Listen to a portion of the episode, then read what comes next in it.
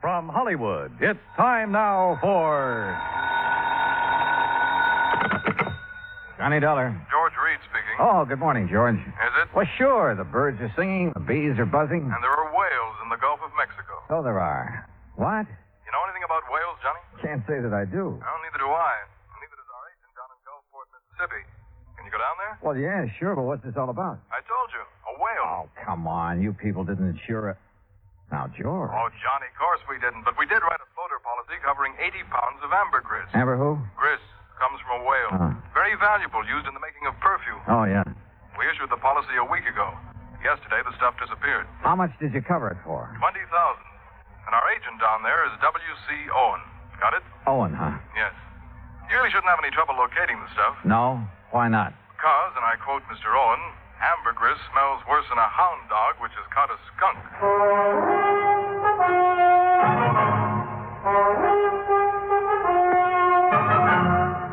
Bob Bailey in the exciting adventures of the man with the action packed expense account. America's fabulous freelance insurance investigator. Yours truly, Johnny Dollar. And now, Act One of Yours Truly, Johnny Dollar.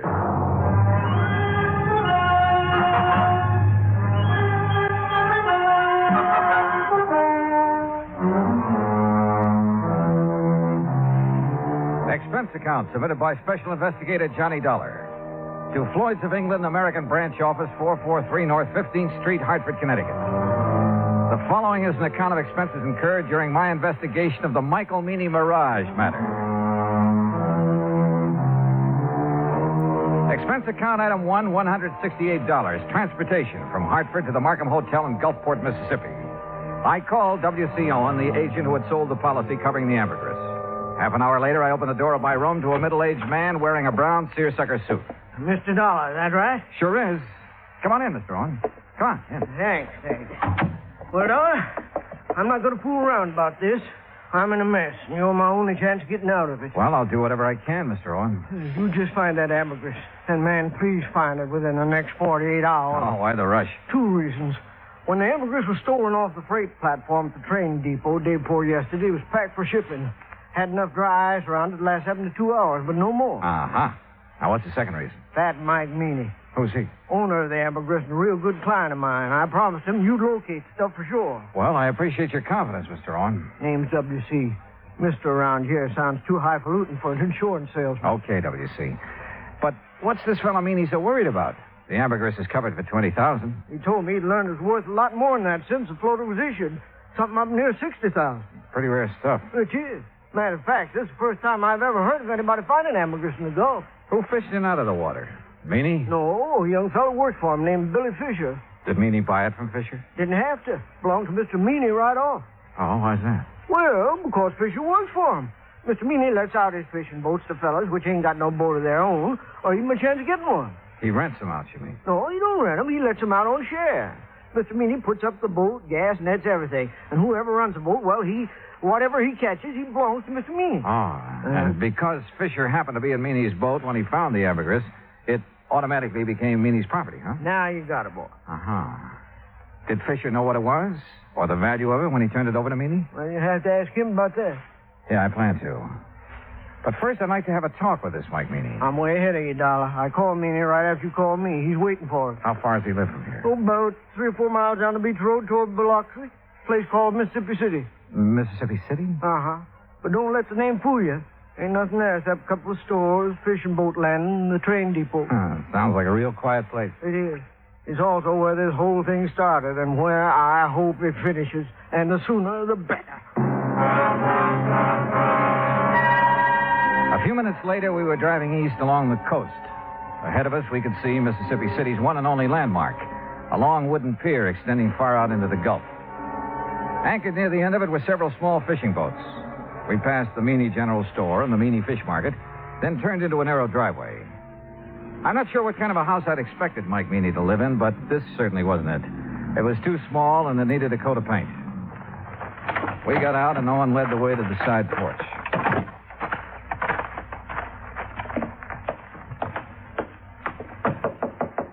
Mr. Meany, you at home? Doesn't look like he is. look. No, no, he's here. Listen. What in the name of Sure heavy, ain't he? Yes, sir. Ain't another man his size in the whole United States. good night? I believe it. WC boy, you sure took your sweet time getting here. Yeah. Well, uh, made it just fast we could, Mster Meany. Uh, but, uh, this is the fellow I was telling you about, Mr. Johnny Dollar. Uh, both of you come inside.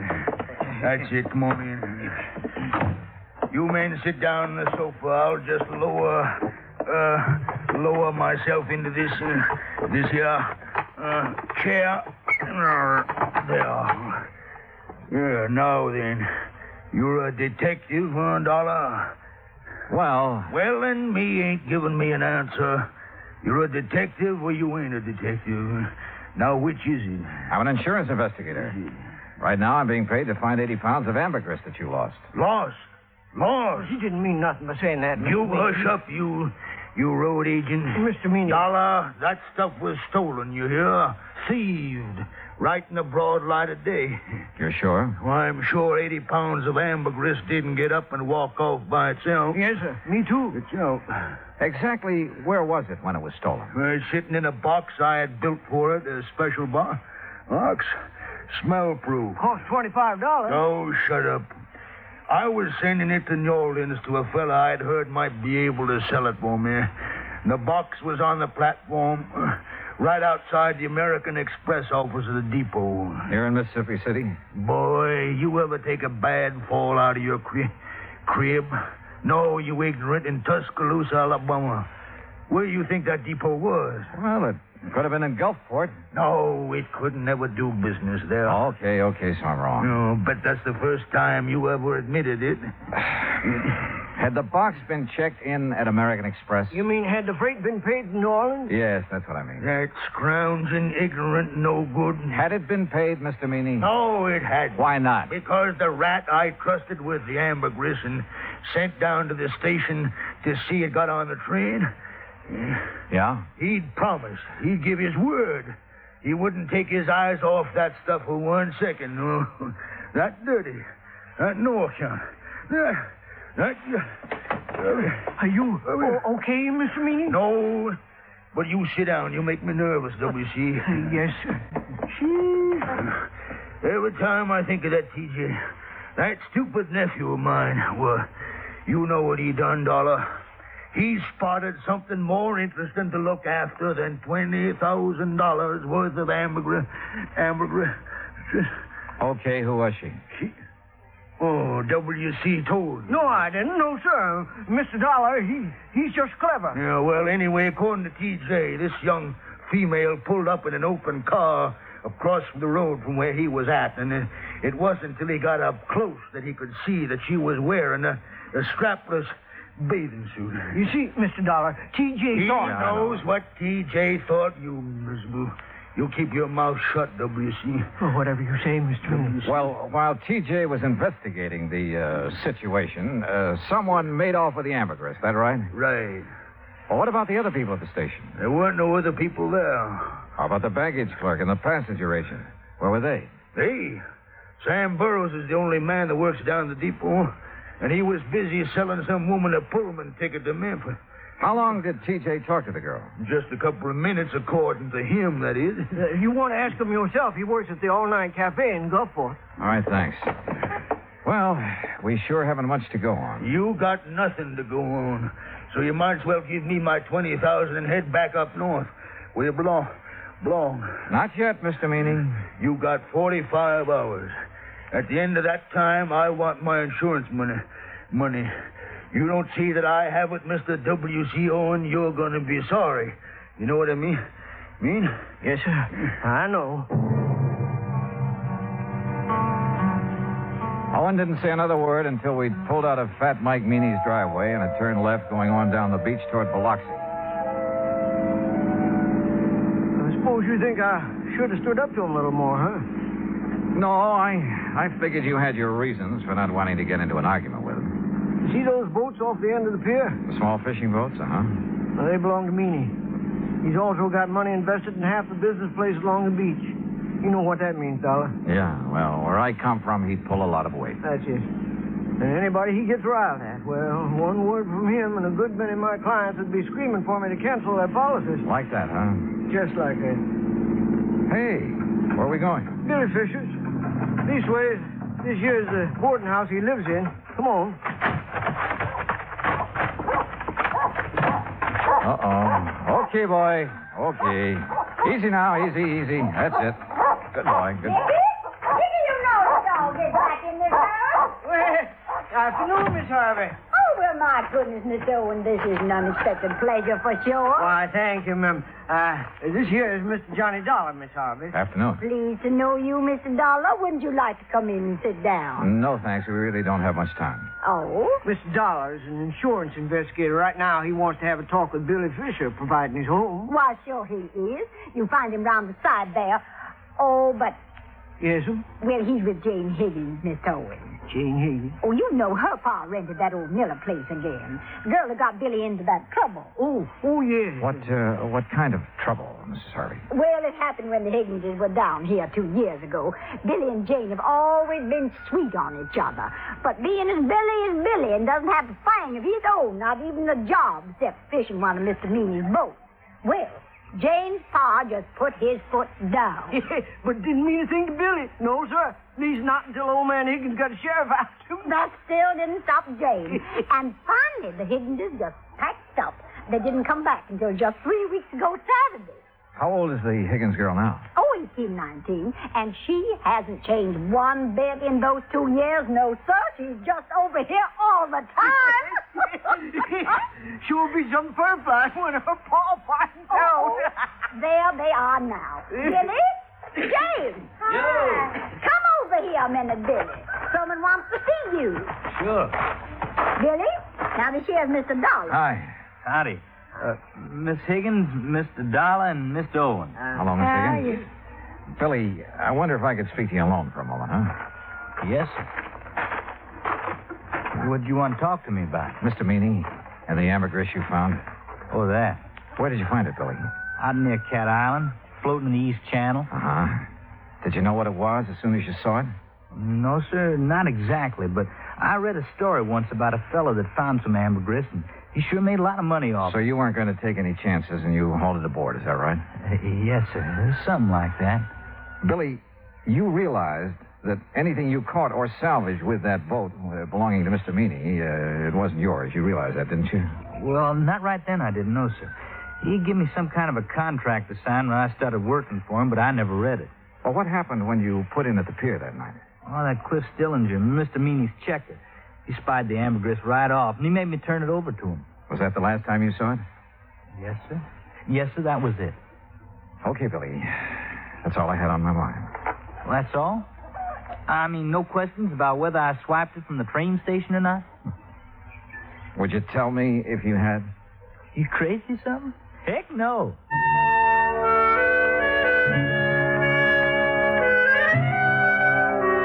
After saying goodbye to Jane Higgins and taking a rain check on a dinner invitation for Mrs. Harvey, Owen and I drove back to town.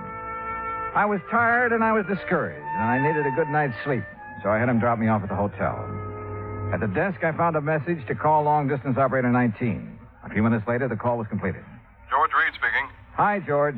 Thought it was you. Johnny, where in blazes have you been? I've been trying to get hold of you all afternoon. Oh, something important? No, I was just curious about the weather down there. Oh, well, it's great, great. Warm, but not too warm. Johnny. And okay, George, what's happened? One of the boys upstairs got wind of that ambergris claim. So? So he just happens to have a friend who's an ichthyologist. Well, bully for him. Johnny, this ichthyologist says that ambergris comes only from the sperm whale, and there has never been a sperm whale alive that would be caught dead swimming in the Gulf of Mexico.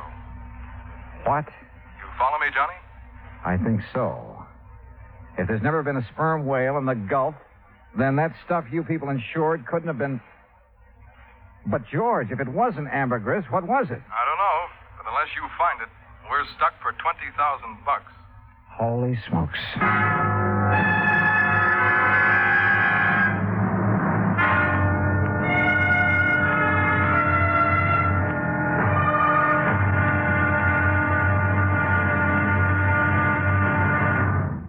Act two of yours truly, Johnny Dollar, in a moment. Our flag now numbers 50 stars, And behind each star, there stands yet another flag for each of the 50 states. New Mexico's flag is an ancient Zia sun symbol, a red circle on a field of yellow, radiating from four points, which we might indicate as north, east, south, and west, are four parallel lines. Four was a sacred number of Zia, the number most often used by the giver of all good gifts. The earth had four main directions, each with its own gifts. The year had four seasons, each with a different offering for mankind. The day had four phases sunrise, noontime, evening, and night. Life had its four divisions childhood, youth, manhood, and old age. Everything in life and nature was bound together in a circle, the circle of life and love, without beginning and without end. And in this great brotherhood of all things, man had four obligations. He must develop a strong body, a clear mind, and a pure spirit. Fourth, and most sacred, he must spirit to the welfare of his people. From this simple symbol, the Zia sun, we read the legend of a wonderful philosophy. The flag's colors of flaming red and golden orange represent the banners of Ferdinand and Isabella, which were carried by Columbus across the Atlantic. New Mexico's state flag, the flag of the 47th state to enter the Union, was adopted on March 19, 1925. Now, Act Two of yours truly, Johnny Dollar and the Michael Meany Mirage Matter.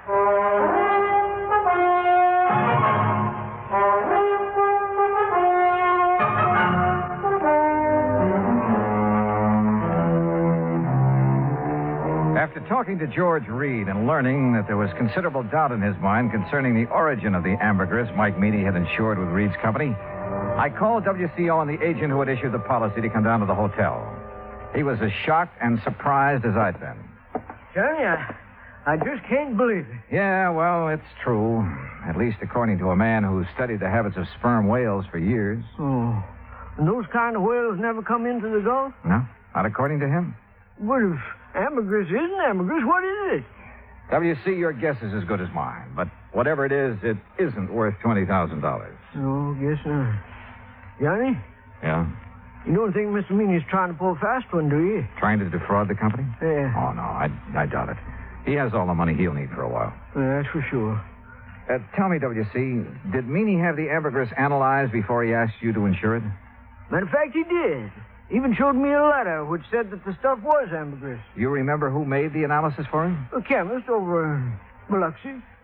Don't recall his name offhand, but he signed that letter he gave Mr. Meany. Uh-huh. Okay. First thing in the morning, we'll take another trip out to Meany's place. Good. In the meantime, don't mention any of this to anyone, will you? No, no, no, I won't. Johnny, Yeah? I should have checked on that chemist, shouldn't I? And I, and, and I shouldn't have been so anxious to take Mr. Meany's word. Well, we all make mistakes. Not big ones. Not big ones like this. Johnny, we just got to find that stuff. Because if we don't, we'll never know if it was ambergris or not, will we? No, WC, we won't. I felt sorry for Owen. I knew as well as he did that the company might recall his franchise unless we could prove it was ambergris that had been insured. And at the moment, I was quite sure we couldn't do that.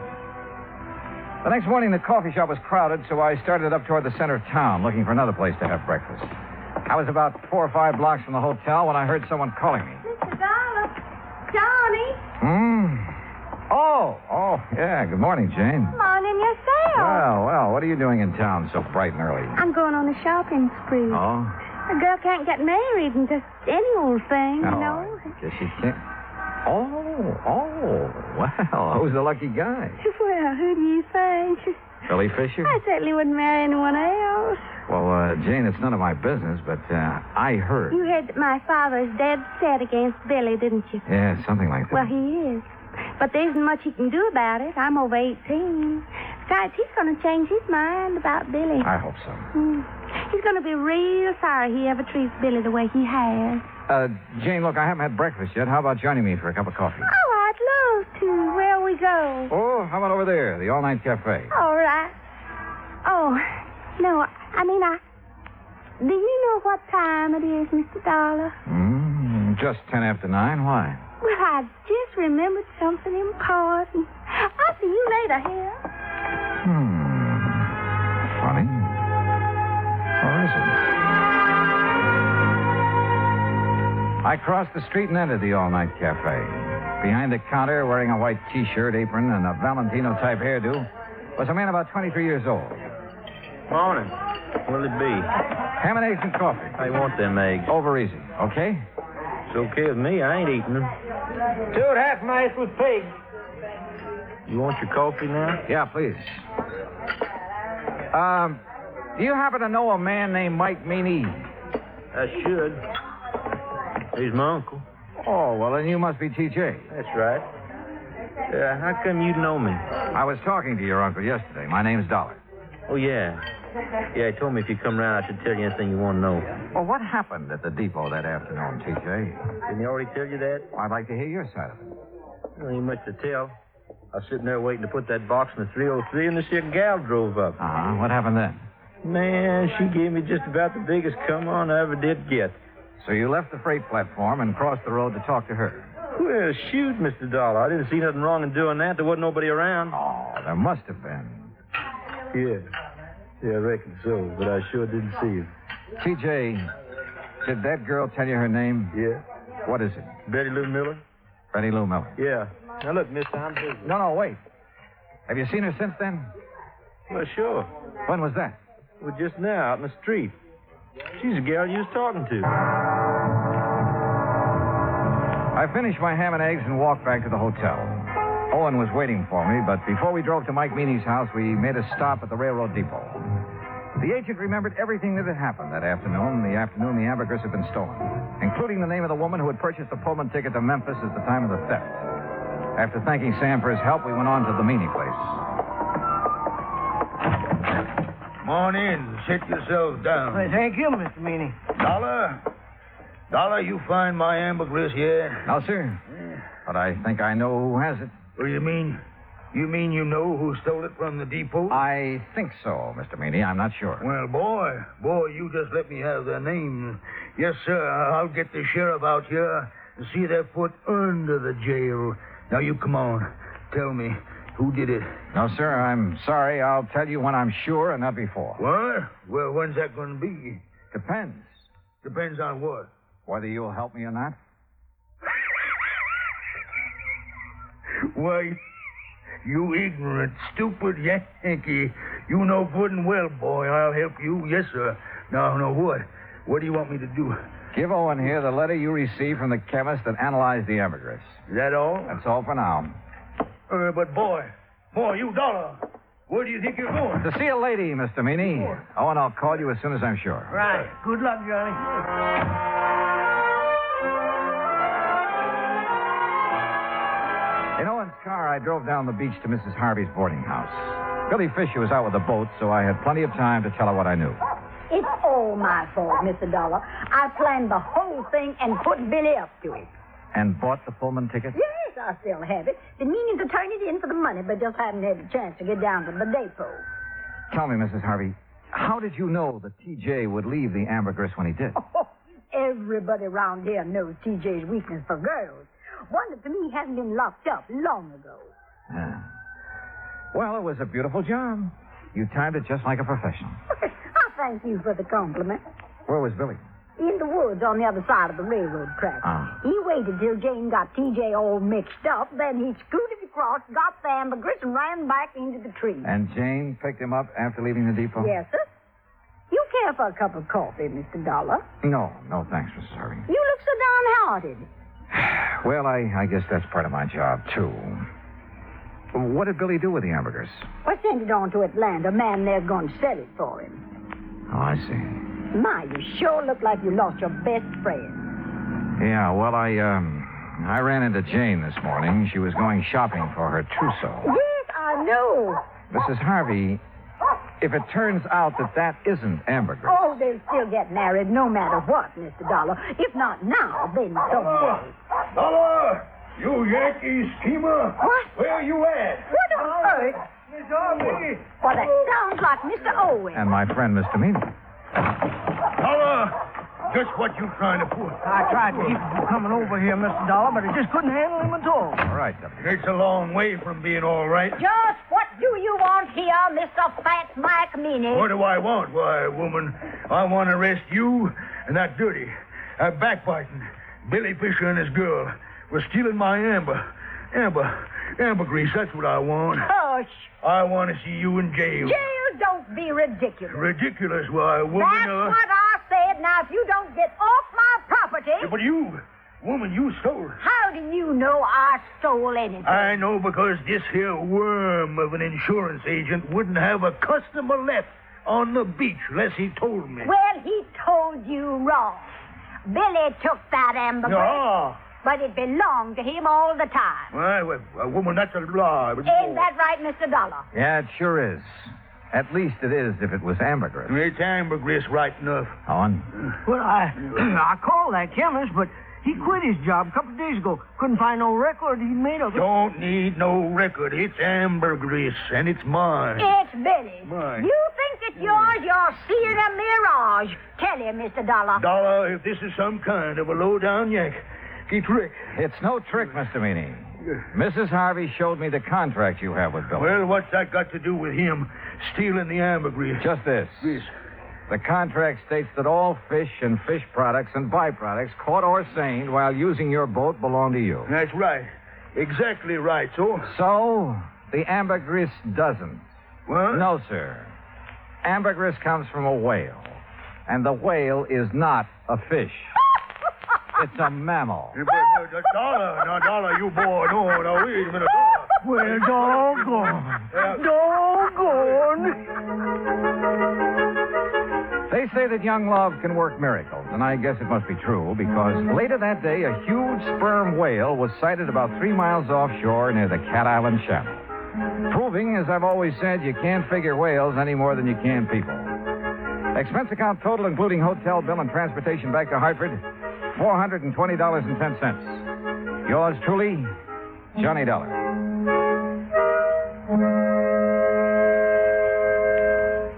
Now, here is our star to tell you about next week's story. Next week, the wayward truck matter. And I'll leave you to figure that one out for yourself. But join us, won't you? Yours truly, Johnny Dollar.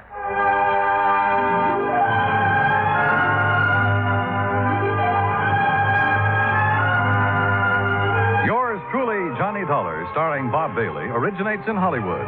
Written by Charles B. Smith and is produced and directed by Jack Johnstone. Heard in our cast were Virginia Gregg, Jeanette Nolan, G. Stanley Jones, Junius Matthews, Gil Stratton, Dick Crenna, and John Daner. Musical supervision is by Amerigo Marino.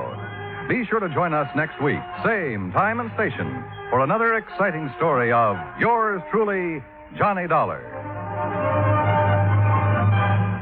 This is Dan Cumberly speaking.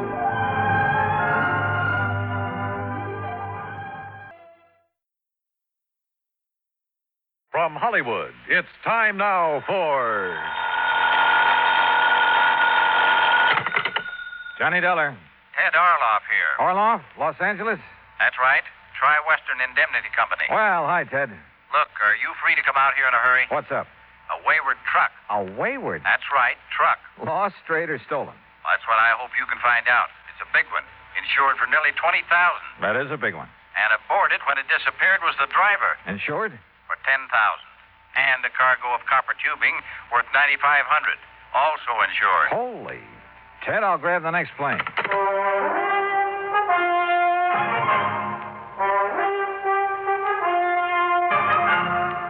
Bob Bailey in the exciting adventures of the man with the action packed expense account, America's fabulous freelance insurance investigator. Yours truly, Johnny Dollar.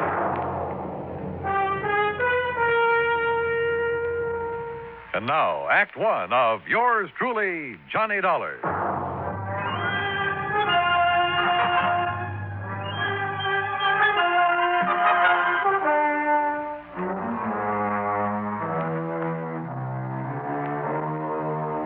Expense account submitted by Special Investigator Johnny Dollar to the Tri Western Indemnity Company, Los Angeles office.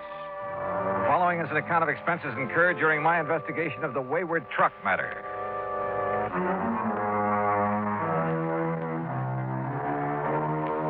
Expense account item one $194.65, airfare and incidentals, Hartford to Los Angeles, California. When my plane set down at the international airport shortly after 9 a.m., Ted Orloff was waiting for me. He led me on out to the parking lot. Here we are, Johnny. This car right here. All right. Go on, hop in. Okay. You reserve a hotel room for me in town, Ted? Huh? Why? Well, after all, I've been sitting up in a plane all night and wouldn't mind a chance to shower and slick the whiskers off my pussy. Change clothes. Don't want to take the time. That's why I'm glad you could make it out here right away. See, this thing only happened Wednesday night. Well, just what did happen and who suffered the loss? And how about stopping somewhere so I can grab some breakfast, huh? Sure. Find a place along the way. Like I told you, Johnny, a truck loaded with $9,500 worth of copper tubing has disappeared. What kind of tubing? The kind they use a lot of in building airplanes, that sort of thing. Go on. It was shipped from Marlowe Copper Products over in East Los Angeles. That's where we're heading. Marlowe is a big jobber, distributor. Okay, so what happened? Well, late Wednesday night, a driver by the name of Jackie McAllen was scheduled to haul this order of tubing over to the Belden Aircraft Corporation over in Victorville. That's about a 100 miles east of here, out in the desert. Yeah, I know. So? Well, the truckers usually drive that route at night, not only because of lighter traffic, but to avoid the heat during the daytime. Brother, you can say that again. Yeah. Well, anyhow, right after midnight Wednesday, 1205 to be exact, Jackie signed out of the Marlowe warehouse with his load of copper tubing. Yesterday morning, Friday, Belden Aircraft was screaming for it, wanting to know why it hadn't been delivered as promised. Just disappeared? Just disappeared. Hijacked, obviously. And the driver?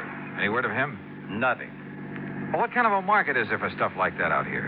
Plenty of market for it. Not only because it's expensive, but it's hard to get, too. Especially for some of the new little companies that have sprung up around Palmdale and Lancaster out that way. Yeah, didn't Lockheed just build a plant out there? Lockheed, Belden, a lot of the big ones. And they subcontract work to the little boys. That's why nearly $10,000 worth of copper tubing would be worth its weight in gold to those little plants. Well, then it's a wonder there isn't more of this kind of hijacking, if that's what it is. What do you know about the driver of that truck? Jackie McAllen is as honest as the day is long. Yeah, who says? His employer, and he should know. Jackie's been driving for Marlowe Copper Products for years. They trust that boy with a load of pure gold. Yeah. Yeah. What's that mean? Yeah. Man might have some trouble selling off a load of pure gold. Huh? But if what you say is true about the demand for copper tubing in this area. Oh, now, wait a minute. Well, every man's supposed to have his price, you know, Ted. Look, Johnny, I see what you're driving at, all right, but not Jackie McAllen. You sure? Ten thousand is a lot of money. Wouldn't be worth ten thousand sold undercover. Jackie would certainly know where to sell it, though, wouldn't he? Johnny. And why hasn't he showed up? I'll tell you why. Because he's probably been killed. Item two, a dollar seventy-five, breakfast for me and a cup of coffee for Ted Orloff on the way into Marlowe Copper Products in East Los Angeles. I was amazed at the way this industrial area has grown in the past few years. The Marlowe operation turned out to consist of a small office and a couple of warehouses. Marlowe himself was a tall, lean man of about 50, very much on the ball. Yes, sir, Mr. Dollar. It's as simple as that. Now, Willie here is the night watchman. How do, sir? Hi, Willie. According to Willie's clock in the shipping order in the manifest, Jackie McCallion signed his load out at exactly 1205. And that's the last we've seen of either of them. He took off alone with a load worth $10,000? 9500 yes. Well, isn't that taking quite a chance? Well, he's done it many times. Mr. Marlowe, how much does this Jackie earn a week? Well, that would depend. Anywhere from a 100 and... Oh, now, wait a minute. If you're thinking what I think you are, you're wrong, Dollar. You're dead wrong. Just as I said, Johnny. Sure, why, I'd trust Jackie with my own life. And believe me, whoever's done him in, well... He's going to have to deal with me. I'll see him hang. Well, what makes you so sure he's been done in? Well, it's the only thing that could have happened to make him give up a shipment of goods. A hijacker'd have to kill him. And whoever did this to Jackie. Tell me, do you think there's any possibility of his having been approached beforehand by hijackers? Perhaps threatened into turning the shipment over to them? No, not a chance. He would have told me of anything like that immediately. If he had time, maybe. Who's working on the case now, Mr. Marlowe? The L.A. Police Department and the Sheriff's Department of every county in Southern California. Are all your trucks like those two I see out the window there? Jackie's was. We got four of those big singles. Did have. Now it's three. And three big tractor trailer rigs. Mm Mm-hmm. hmm. A truck like one of those is a pretty big hunk of stuff to just disappear. Willie, Uh, yes, sir. were you on duty Wednesday? Yes, sir, I was. Did you notice anything unusual about Jackie that night? Why, no, sir, not that I noticed. He came to pick up his truck alone, huh? I didn't see nobody else with him. Well, uh, did he look worried, anything like that? Well, not that I could see, no, sir. And he didn't say anything that might have indicated things weren't as they should be. Not that I heard, no, sir. Just exactly what did he do? What the driver always does come in, signed in, signed up the manifest, putting down the time, and then drove off with his truck like always. Nothing unusual at all. Not that I saw, no, sir. Mr. Marlowe, where did Jackie live? Somewhere over on West 3rd Street. He lived alone. Naturally, the police looked for him there first thing. May I have that address, please? I'll have my secretary get it for you. You, uh, you all through with me, boss? Yes, Willie, if you're going to work tonight, you better get some sleep. Go ahead. Yes, sir, thank you. And believe me, nothing's going to happen to anything this time. If I were you, Mr. Marlowe, I think I'd have more than that for a night watchman in a place like this. Just what were you thinking of, Mr. Dollar? Jackie's address, I mean. Look, if the police and sheriff's offices haven't been able to turn up anything, well, in spite of what you said, there's always the possibility of collusion in a case like this. Between, between Jackie and whoever stole that truck? Oh, no, sir. There's always the possibility, voluntary or otherwise, if Jackie was in with the hijackers, even against his will. I, I wouldn't believe But it's a possibility, whether you want to believe it or not. For one thing, how would the hijackers know when and how the shipment was to be made? From any one of a number of sources. The man who supervised the loading here, for instance. Oh, Red Kingsley, or almost anybody in the place, or just as easily anyone over at Belton Aviation in Victorville. Belden would know exact time of departure from this warehouse? Well, no. Close timing in a hijack operation is usually pretty important. But they knew the stuff was due at their plant early Friday morning. They've been hollering for it ever since. I'll lay my money on the tip off coming from this end. Now, has the route between here and Victorville been thoroughly gone over? By the police.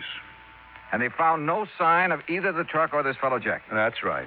The truck, of course, could be disguised. New coat of paint, that sort of thing, often done. But no body, alive or otherwise. No. So how do you plan to proceed? Well, if Jackie was forced to participate. And I, I'm sure he wasn't. Then I don't know. Let me have that address, huh?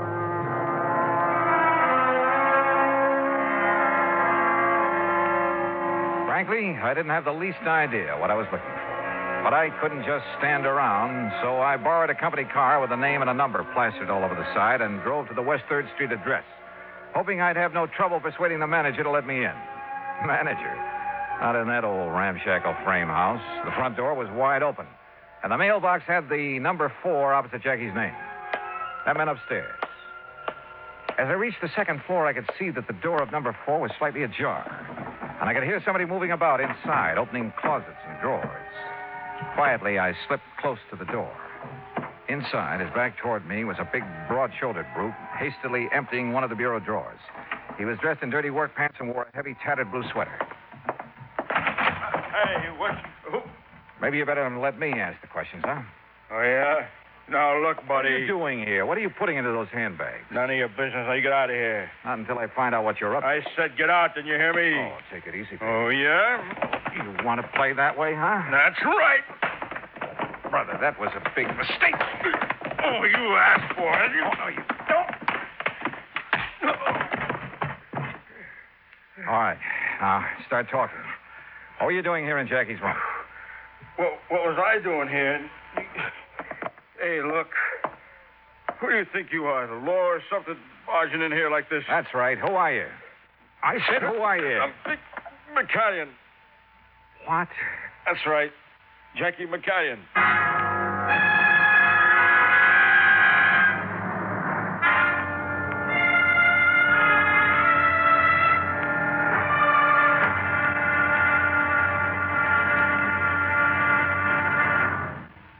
Act two of yours truly, Johnny Dollar, in a moment. Our flag now numbers 50 stars, and behind each star there stands yet another flag representing one of the 50 states. New Jersey's flag was created at the direction of George Washington. In 1779, General Washington directed that the New Jersey Continental Regiments wear coats of dark blue with buff colored facing. This was done as a tribute to the former ruler of these colonies, the Dutch, whose national colors were buff and blue. Later, he instructed that the field on the flag of New Jersey should be the same buff color, and the state coat of arms in blue be placed upon it. The state's motto, reflecting the aspirations of all who came to these shores, is also inscribed on the flag liberty and prosperity. This flag was displayed proudly before the combined American and French armies at the surrender of Cornwallis's army at Yorktown. New Jersey's state flag, the flag of the third state to enter the Union, was adopted on March 26, 1896. Now, Act Two of yours truly, Johnny Dollar and the Wayward Truck Matter.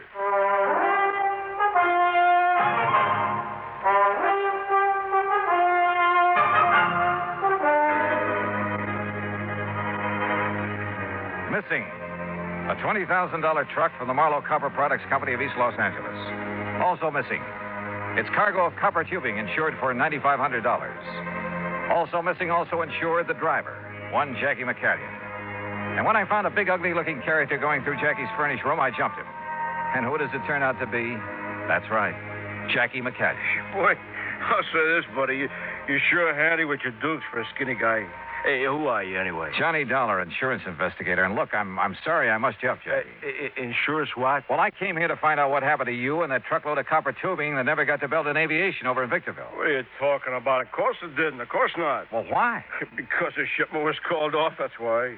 What? Well, sure. It it was supposed to go out Wednesday night, right after midnight. And it did.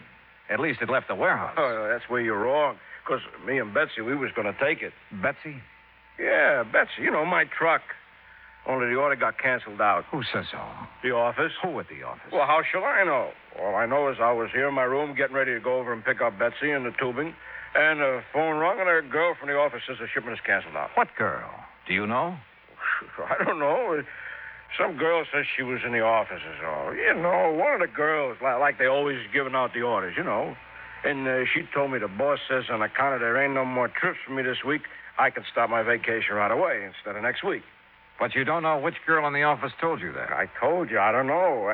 I told her, tell Mr. Marlowe thanks, that's all. Why? D- didn't she tell him? Where have you been since Wednesday night? Well, down in San Diego, staying at my sister's and doing some yellowtail fishing while I was there. you know, out around San Clemente Island. Boy, they pulling in the big ones. Yeah, I'm sure Wait, they are. Well, There was now, look. one guy on our party boat that. Hey, wait a minute. Wh- what do you mean the shipment went out? Just that. On schedule. A little after midnight But on a girl Wednesday. told me. And it hasn't been heard of since. You mean it went out in my truck? In Betsy? Who took it?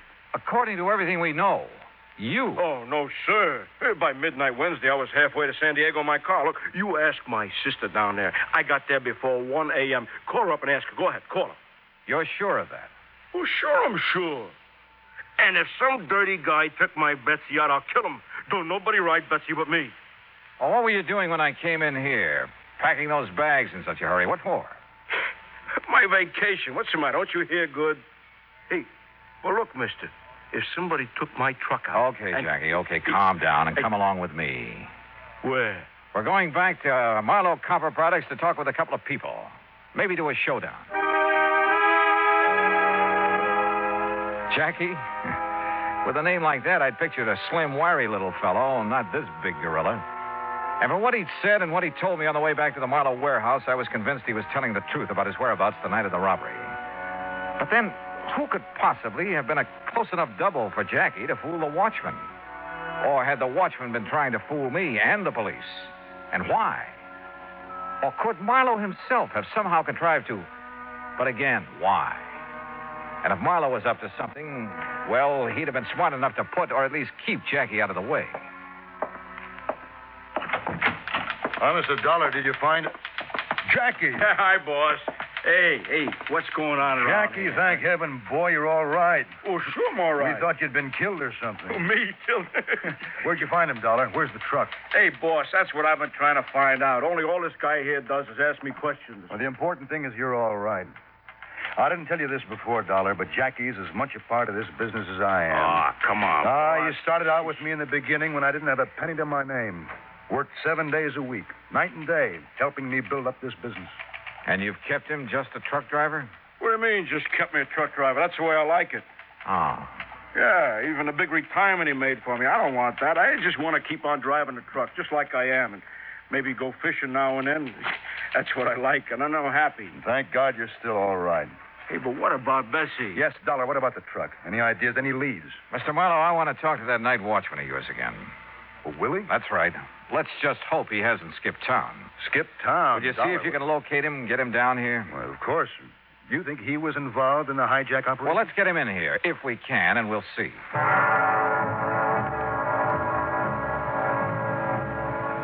Something had just come back to me, something pretty damning insofar as Willie was concerned. It was the way he had answered my questions when I talked to him before. Was there anything unusual about Jackie when he came to pick up the truck? Well, not that he noticed, he said. Had Jackie picked up the truck alone? Well, he hadn't seen anybody with him. What had Jackie said? He hadn't heard anything.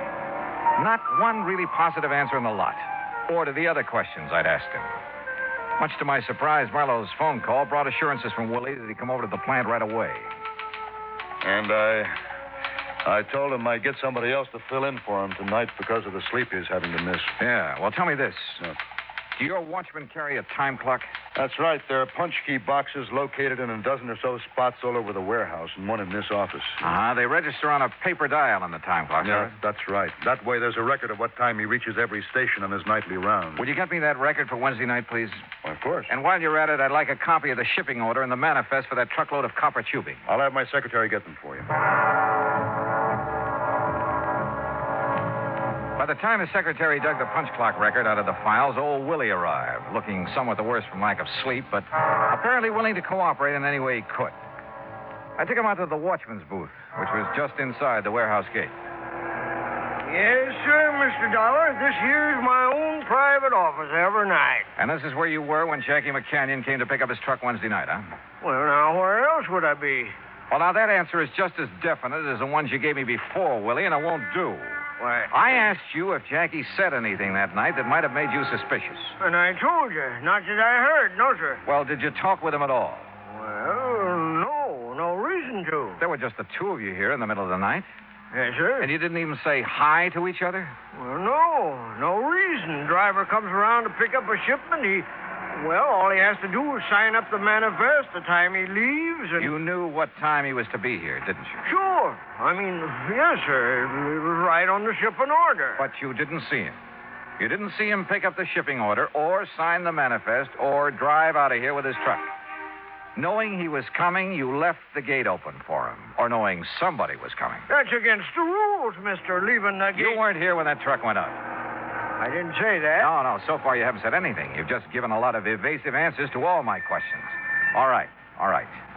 Now, if you were here, you were partner to the hijacking operation. No, sir. You'd have had to be. Because Jackie McCallion didn't pick up his truck that night, as you'd have us believe. If you were here at the gate, that is. And that's something we'll find out right now. Here. Say, that's out of my time clock. That's right. And it's dated the night of May 22nd and 23rd. That's, the night. Yes. Now, where's Station 1? Why, that. Uh, that's right there on the gate there. And, and, and that's the key I use to punch my time clock. Every single night, right on schedule. And I don't know what you're getting at, young All fellow, right, all right. Just listen to me and answer my questions. Station number one was punched at 1141. but if that's what it says, that's what it was. Now, where's number two? Well, Uh, look, I don't like the where way is number two? It's the big double doors back in the warehouse on the right. But now you look here. 1147. You must walk pretty slowly. Well, of course I do. I look around. I make sure that everything's all right. Okay. Now, where's number five? Come on, number five. On the back gate, way around the other side of the warehouse. Yeah. A good quarter of a mile from here. And according to this time clock record, that's where you were at exactly 1204 that night. And, brother, I'd like to see you do a quarter of a mile around these buildings in less than a minute to get back here at exactly 1205 when you claim Jackie signed out that truck. Well, You're right, Mr. Dollar. yeah? Which way am I right? I. I wasn't here. I. I left the gate open for him, like I often done when I wouldn't be right there for a night shipment. Like you often did. Don't you see? Nothing like this ever happened before. And when I seen his name on the manifest, I knowed that. You he- weren't here when the truck went out, so you don't know a thing. I mean, I thought Jackie took it because I left the catch on the main gate so it looked like it was locked. You ever done that before? Not for Jackie. He was always too close to the boss. Well, he and the yeah, boy. yeah, I know all about that. But I have for the other boy. Yeah. Yeah, you've left this whole place wide open for anybody who wanted to come in and take anything he could lay his hands on. And this time it was a $20,000 truck with a $10,000 cargo. Willie, you're in trouble. Plenty. I questioned him further and got nothing more than a few tears and a plea for mercy, and then I turned him over to Marlowe. Willie was his problem now. But my own was still far from solved. I wasn't any closer to the missing truck and its cargo than I'd been when I arrived. Expense account item three, 220, lunch for Jackie McCann and myself at a lunchroom around the corner. We were on our second cup of coffee. Good boy. You know, it was a good donut. Oh, sir, Mr. Dollar. You know, the more I think about it, the more I say that outside of them pretty girls in that boss's office, the only ones to be sure what time that shipment was to go out was Willie and, and Red Kingsley. Kingsley? That's his car I used. Yeah, yeah, that's the guy. He's in charge of all the shipping. Well, how much do you know about him? Well, I, I, I don't know. After all, you know, he, he's kind of over me. I thought your only real boss was Mr. Marlowe. Well, he is. You just bet he is. And and he's the best friend I ever had too. Uh, But if I don't keep my place around the plant, you know, keep subordinating to the guys that are foremen and stuff, uh, what do you think would happen to the morale around the plant? Well, tell me about Red anyway. Well, Dollar, Mr. Dollar. Mr. Marlowe? I just got a call from the sheriff's substation in Victorville. Yes? They've picked up some of that shipment of copper tubing. You see, we put a stamp on every piece. Then whoever hijacked it is already getting rid of it. Yes, but so far nobody's admitting where they got it. It's at Air Metals Company and Stress Products Incorporated, both near Victorville. You want to check on it? Use Kingsley's car again. Right. Hey, hey, you want me to show you the route? Okay, Mr. Marlowe. Sure, Jackie, go to it.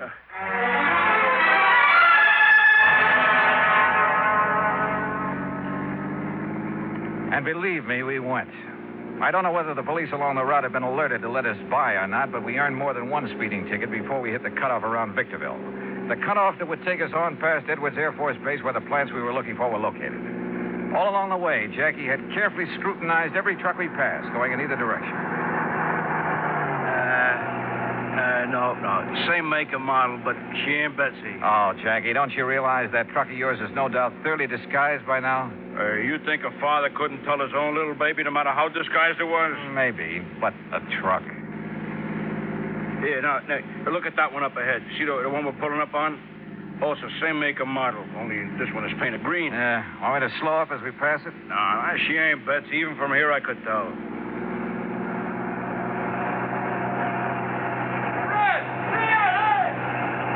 What did he say? Well, I didn't quite. Hey, wait a minute. That's Betsy. Oh, You sure? That paint job looks pretty That's old. Betsy. I know by her sound. You stop and block her off. Hey, Red. That's what he shouted. And this is Red Kingsley's car with the company name all over it. Yeah, that's why he thought we was red when we passed him. Sure, and look, look, he's catching up on us. He sure knows we ain't red by now. Hey, look out! He's gonna pile into us. He's gonna ram us. Holy, hang on!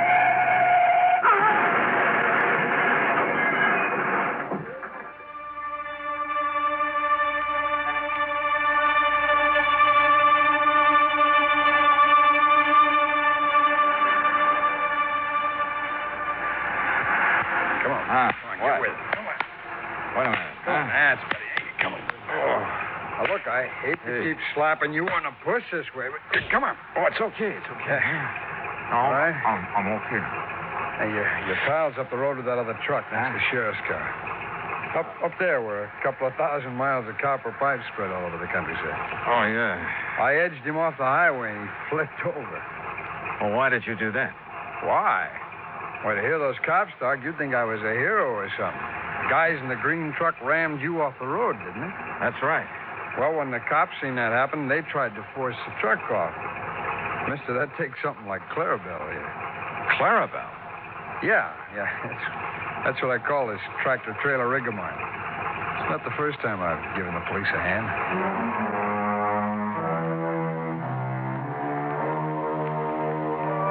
Yeah? They've given a lot of people a hand, those boys who drive the big interstate trucks and trailers. They're a pretty fine bunch to have on the road. Well, I guess it's pretty obvious that Red Kingsley and Marlowe's shipping department was back at the hijacking operation. The two who were aboard the stolen truck turned state's evidence and sang plenty, and the courts will take care of them. Expense account total, including air transportation and incidentals back to Hartford, 50105. Yours truly, Johnny Dollar.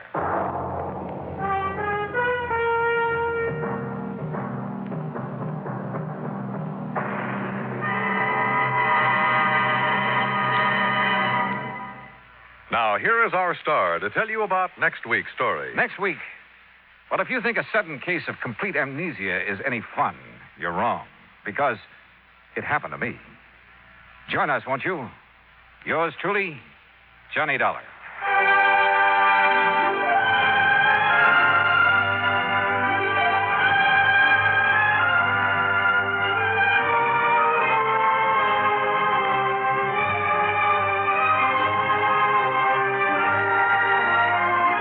Yours truly, Johnny Dollar, starring Bob Bailey, originates in Hollywood. It is produced and directed by Jack Johnstone, who also wrote tonight's story. Heard in our cast were Forrest Lewis, John Daner, Junius Matthews, Stacy Harris, and Jack Crucian. Musical supervision is by Amerigo Marino. Be sure to join us next week, same time and station, for another exciting story of yours truly, Johnny Dollar. This is Dan Cumberly speaking.